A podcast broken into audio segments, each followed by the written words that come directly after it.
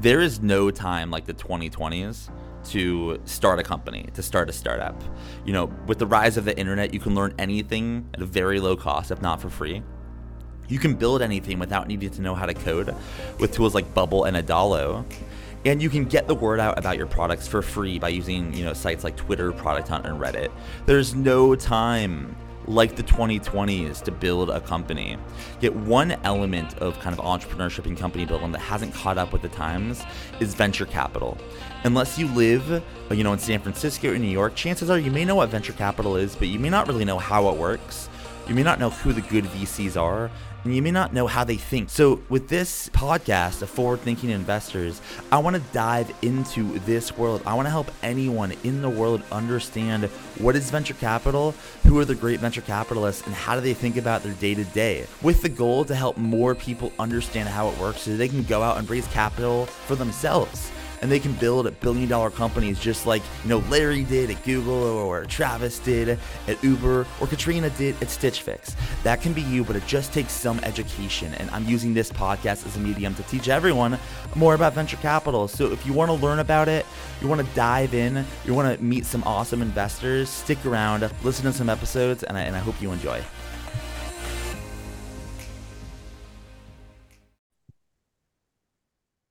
All right, how's it going, everyone? Welcome to another interview of Forward Thinking Investors, where we talk to investors about all things investing, markets, companies, and, and all the like thereof.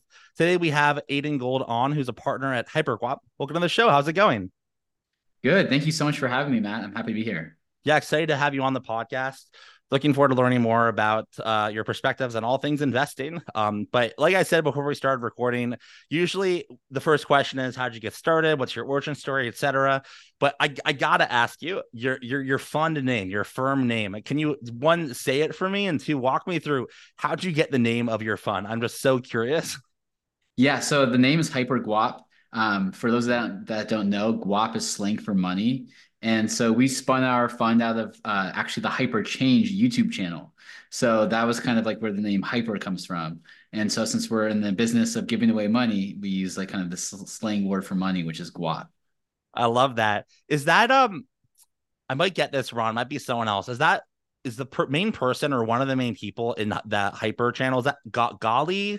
Gal- Gal- yeah, Gali from HyperChange. Gal- yeah, I, it's so funny. He was like one of the first uh guests that we had for Forward Thinking City, which was the original iteration of Seed Scout like three years ago. That's so funny. What a small world. No way. What was that podcast about? It wasn't a podcast. It was just, so I had a community of about maybe one hundred to one hundred twenty founders, all paying a small amount of money to just be a part of this group. It was right when COVID hit and everyone was just experimenting with stuff. And I wanted to, uh, I don't know, I I, I saw Gal, Gal, Gali, Gali, how do you pronounce it? Uh, Gali. Gali. I saw him online. I thought he was super interesting. So I asked him to come in, and he just came in, did an A M A for about an hour. And um, he really left a great impression on me and I think on everyone else. And I, uh, yeah, it's been crazy to watch his growth. So I didn't realize you were part of the same universe and you just spun out of that. That's amazing. Yeah. Yes. That's so that's my, that's the Gali started HyperGuap, and that's like, we kind of are working on it together. That's amazing. Amazing. Okay. So you're, you're a partner at this, at this firm. Um, How did you, how did you get here? Have you been investing for a while? Is it, did he kind of just take a bet on you? Like, walk me through, how did you become an investor, a partner at HyperGuap? Yeah. So I've been wanting to get into venture capital for like about eight years now. Um, and I basically met Gali actually from his YouTube channel, HyperChange, when we were both living in New York, and we were talking about startups and finance and everything that was happening constantly. Um, and then in like the middle of twenty twenty, he was like, hey, I'm putting together an S P V to invest in SpaceX. And I was like, oh my God, like this is my dream. So that was like the first time that he kind of like worked to form an S P V. There was like seven or eight of us that pulled money together and were able to invest in SpaceX. And then kind of a few months later, Gali was like, wait, all of his subscribers wanted to invest alongside him. After he talked about doing an S P V, investing in SpaceX, and he put it on his YouTube channel, everyone's like, hey, we want in. Like, and so he's like, oh, shoot, maybe I'll like launch a syndicate, call it HyperGuap. Everyone can apply if you're an accredited investor, and then you can invest alongside me in my future deals. And so Gali kicked off uh, the first deal in like early twenty twenty-one, uh, an S P V, and which I participated in, and had like a thousand accredited investors apply. There was like a bunch of people in the first deal. And after that, I was, he was like a little bit, I would say like overwhelmed just with dealing with so many people on the internet and managing all this. And at the time, I was doing investor relations at a biotech startup, dealing with institutional capital. Um, and so like kind of like fundraising for the startup. And I was like, let me help you out. Like, I'd love to do this on the side and just start working together. Um, and so then we started working together, and we did from there, like another, since then, maybe twenty S P Vs, uh, deployed about twenty-five million dollars. And now we're investing out of an eight million dollars fund. Well, that's awesome. Congratulations. And I mean, as someone that's found some success in, in this investing world, it means you probably get founders hitting you up. Like you're you're public, and I think I found you on Twitter, which means you got a persona on there. You might have personas, you know, in other other kind of social networks. So I'm curious, like, let's say you get hit up by like ten, twenty founders in a month. What are the things that that stick out to you, or what are the things that you're looking for when you're evaluating opportunities, um, you know, that are right for HyperGuap? Yeah, I mean, generally, like, this is not always true, but um like we do a lot of hunting. We think like like like a lot comes inbound, but it's like sometimes some of the best deals you have to go out and find yourself. Um so that's like a, a perspective that we kind of hold deeply, is that like oftentimes you can't be reactive in this industry. Um and but in terms of like what we look for when people reach out, I mean, like we we always say like we don't fund uh, like ideas and PowerPoint decks most of the time. Like we want to see like real kind of business traction, revenue. Um, and if it's more deep tech where there really needs some capital investment, like ideally they've done some sort of de-risking. So it's not just like, hey, like we have this idea to do X, like give us money to do it. Um, and then like usually like it's all like the founder. And so like have the, has the founder had an exit before? What's their background? Were they at Tesla or SpaceX? Are they like a world-class engineer? Um, like, have they built a bunch of stuff in the past? Do they have the business acumen? And if they have all those things, and like, um, and the right people are kind of around the table, that really helps.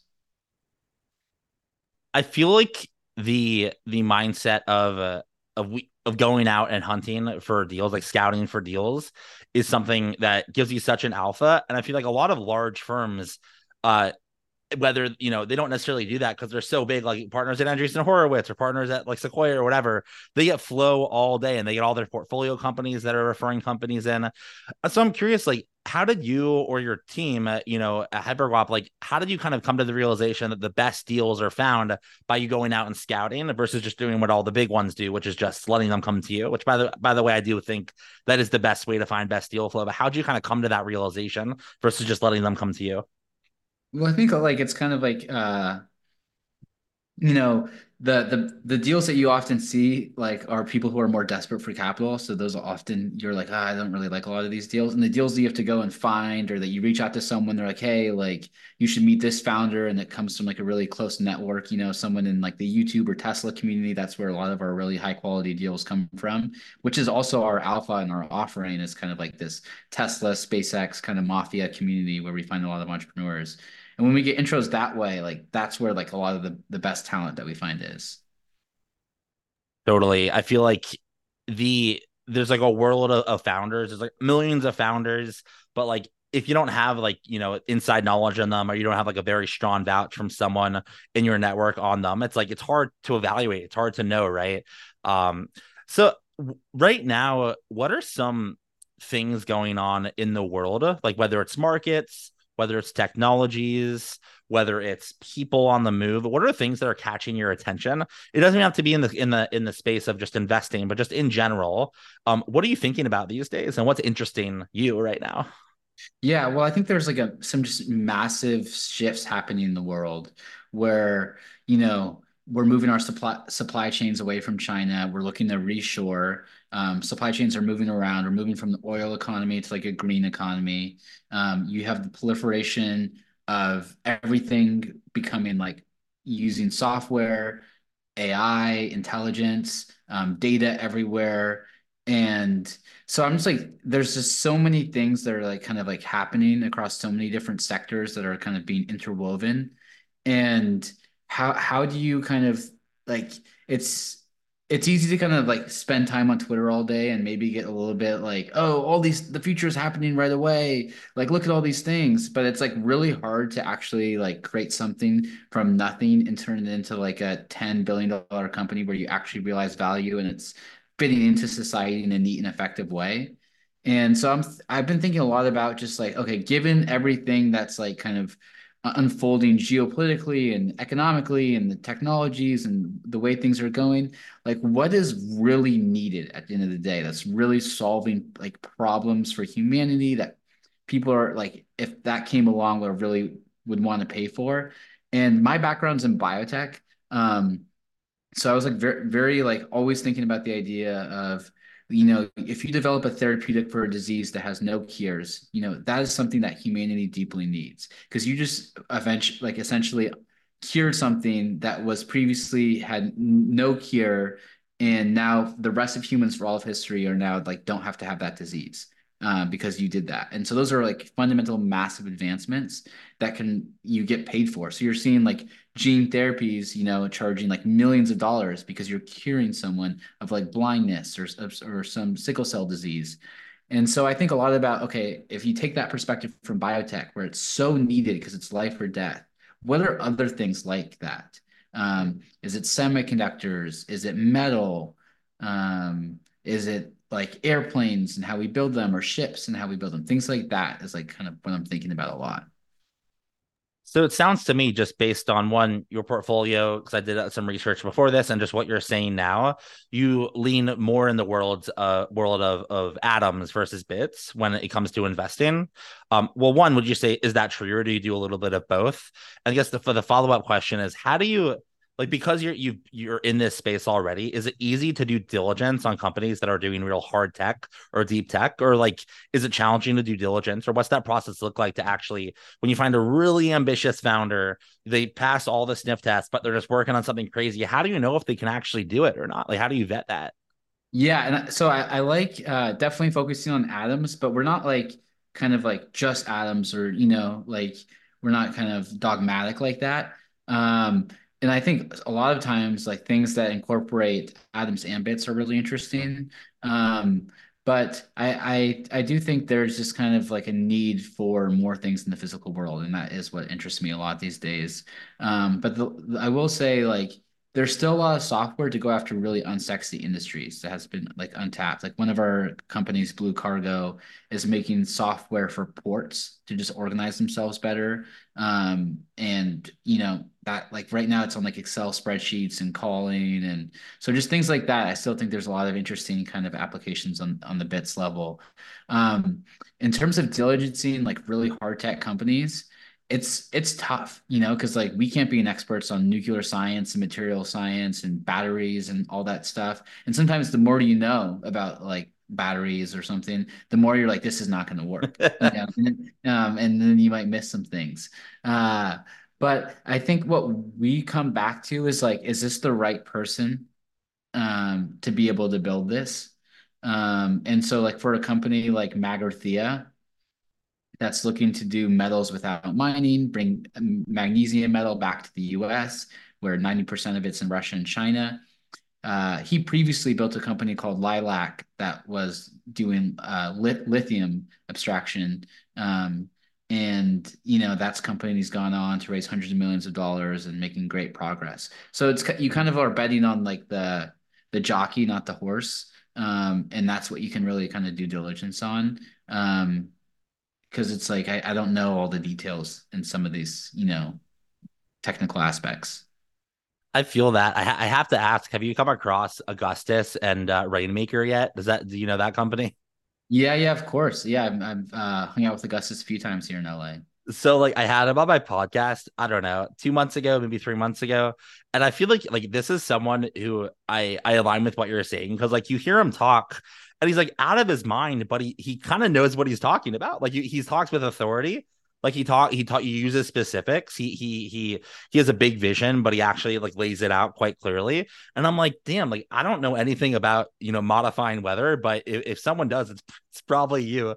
So I mean, obviously that you have to do more due diligence than a conversation, but I do yeah. get the vibe of like, if you have, if, you, if, if a founder really seems competent, you trust the founder to get the job done. You can't invest in the whole company in the beginning, you invest in the person to do it and hopefully they get it done. So I totally align with that.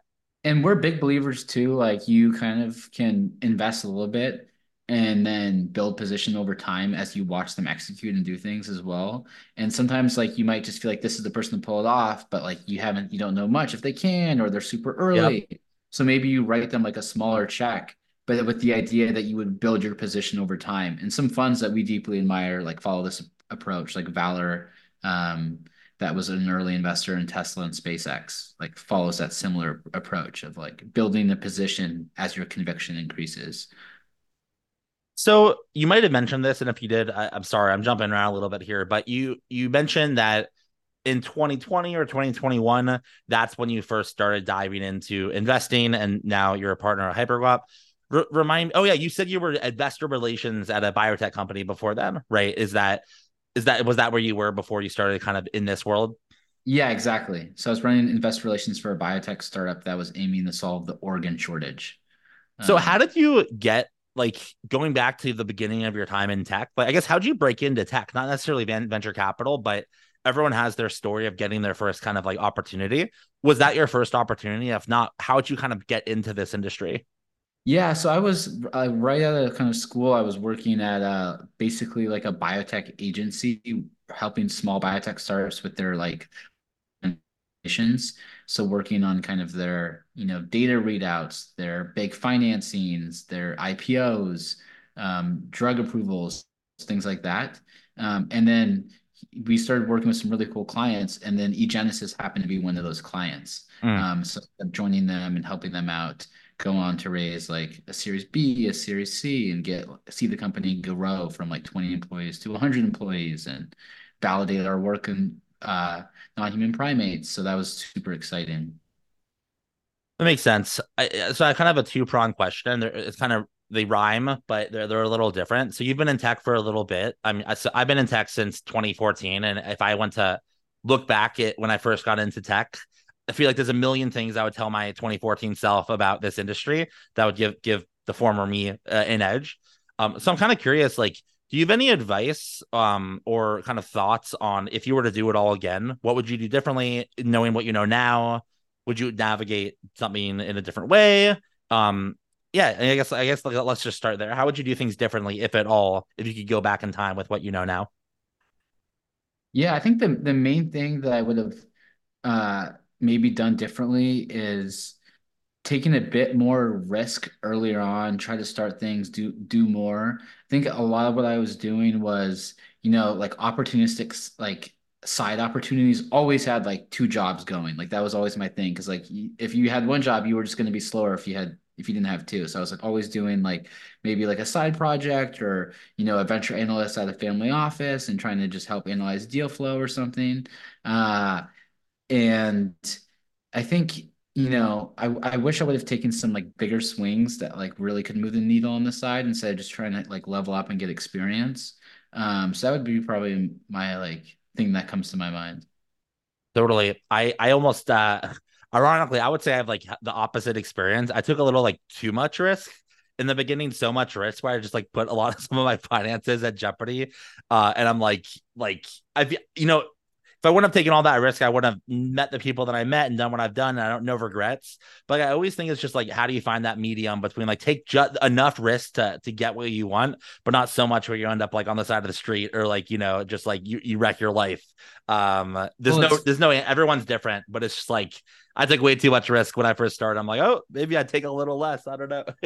Yeah. It's interesting. Cause I, I, I feel like I was always like, uh, kind of playing the long game, and like, and I was always like, oh, like, I don't want to like go for the startup, because like, if I failed, then it's like, oh, you know, and so yeah. I was like, I'm going to level up and do like venture on the side, and then try to like, you know, use that to get into biotech, and then maybe start my own, or like join another fund after that, based on like, so it was always like doing more strategic moves, and like, look, it led me to where I am today. And I'm like extremely happy with that and super grateful.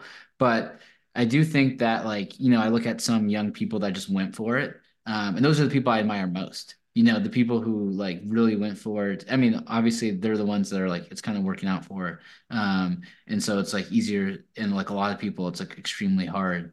Um, but those are just the people I respect the most, the people who kind of went for it and are doing it. Yeah, totally. If you have a vision, nothing that you don't want anyone to stop you, you just do it, you know, you do your best. And sometimes it works out. Sometimes it doesn't, but I, I agree. I, I have utmost respect for the, these founders as well. Um, I do have one other question, uh, kind of similar to the last. You know, you've been an investor for a little less time than you've been in tech, right? Like, you know, you just started several years ago, but yeah. in, in that time, what have you learned about investing? Is there anything that you thought was a, a thing when you first got started that you now find is is wrong, or anything that you, or almost the opposite of that, anything that you thought wasn't important but is um in in, in the realm of investing? Yeah, I don't think I realized how patient you have to be um, and how like long-term these things are in nature for startup investing. I was like, oh, it's going to be great. You make these, inc-. but like, wow, like you really are waiting for like these long time horizons. And a, a lot of times you're not doing deals and you're kind of just sifting around, figuring out how to be useful, um, how to like find opportunities. But it's like very different than operating where it's just like go, go, go, go every single day. You know, where V C is kind of like, you know, you, you're kind of on like an island more and you kind of have to figure out like how can you make the most use of like the resources that you have and make it like kind of effective.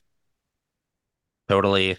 Um, and then if you were to kind of look out into the future, I don't know, like even like ten years, maybe, you know, shorter, longer, whatever you want.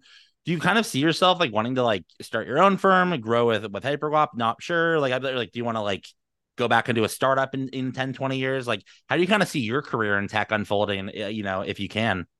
Yeah. I mean, in an ideal world, it would be like crush HyperGuap for ten years and really like do it right um, and execute and return capital for our L Ps, invest in generational companies that make a difference for uh, humanity and that just make something useful.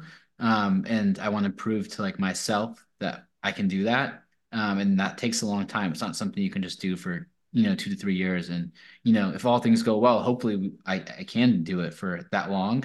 But I think at, at that time horizon, you know, maybe around like seven, eight years, like I, there are some things I'd like to do, uh, whether that's like something kind of like Praxis, which is like, you know, new city type stuff. Yeah. I'm really interested in. And then also really interested in new educational models, whether that's like new colleges and things like that. Um, but I kind of want to be able to bankroll a lot of it myself um, and take a lot of that risk. Because I just think that those ideas are really kind of out there. Um, and yeah, that's kind of how I'm thinking about it. I love that. I uh, I mean, it's, it's so funny. Um, Dryden, uh, I, I, if that's how I pronounce his name, he joined Forward Thinking City uh when I started it three years ago, and at the time Praxis were called Blue Book Cities, and it's yeah. just crazy. It's crazy. Um, it's crazy what he's built, and like it's it's not even like it's not even a city yet, but it's like a movement, right? It's like people want to be a part of this, and you got the the the steel steel visas, and I'm just like, man, good for him. Like that's that's crazy, but I love it. I mean, he is a force of nature and willingness into existence, and like you know, you it's easy to be from the cheap seats and be like, I think like talk shit. But like, quite frankly, like what he's been able to do and show that this is kind of possible. Like he's really putting the idea of like a network state, like this is how you do it. He's making it happen. He's on the ground. Um, so yeah, I just yep. have tons of respect for Dryden and what he's doing. Yeah, I do too. Well, my, my last question for you before, before we call it a day is what is an, op- you kind of already answered this, but I'll give you an opportunity for this specific question. Like, is there an opportunity that you're just begging for a founder or a company to solve? And if so, like, what is that opportunity or that problem? Um, you know, if you just had a wish list of like, oh, if this was solved, I would back these people immediately. Anything on that list right now? Yeah, there's, I would say three things that like are really interesting to me. One is shipbuilding. I kind of talked about that earlier. We have a huge ship. Like I think we make one ship for every thirty-four ships, uh, like China builds or something like that. Mm. Um, so like we've completely lost our shipbuilding capacity. Uh, number two is something in agriculture and our food supply that can make it a lot more secure. I think it's been, our agriculture is very like from the industrial era. and it hasn't been automated with robots and software and efficiency. And I'm actually weirdly concerned about our like food supply. I think we take it for granted that there's just always food and we're just used to that. Um, and maybe I'm just being paranoid, but I do think it's not something that people are thinking a lot about. And if something were to happen with the climate or certain farms or who knows what, I just think that's really key. And the last one is water. Um, I mean, that's why I really liked what Augustus was working on, um, but we just need to like secure our water supply indefinitely. And a lot of that's going to become from desalination or, you know, Rainmaker, making it rain um, more, but we just need to secure our water supply. I I feel that. I live in Arizona and they say that we're running out of water. I, I believe them. So uh, someone's got to figure something out for sure. Yeah. Um, so, uh, well, I appreciate you coming on. If someone wanted to connect with you either online or, you know, any way that you prefer, how can someone connect with you? Do you have Twitter, email, like a blog? Like how can someone connect further? Yeah, the best way to connect with me is on uh, X or Twitter. Um, Mister Goldbro, that's my Twitter handle. My D Ms are open. Um, always checking them. So if you want to reach out, would love to talk. All right. Well, thank you so much for coming on to the podcast. I think your kind of worldview and investing is fascinating, and I'm looking forward to watching your success over the next decade. Awesome. Thanks so much for having me, Matt. one hundred percent. Have a good rest of your day. You too.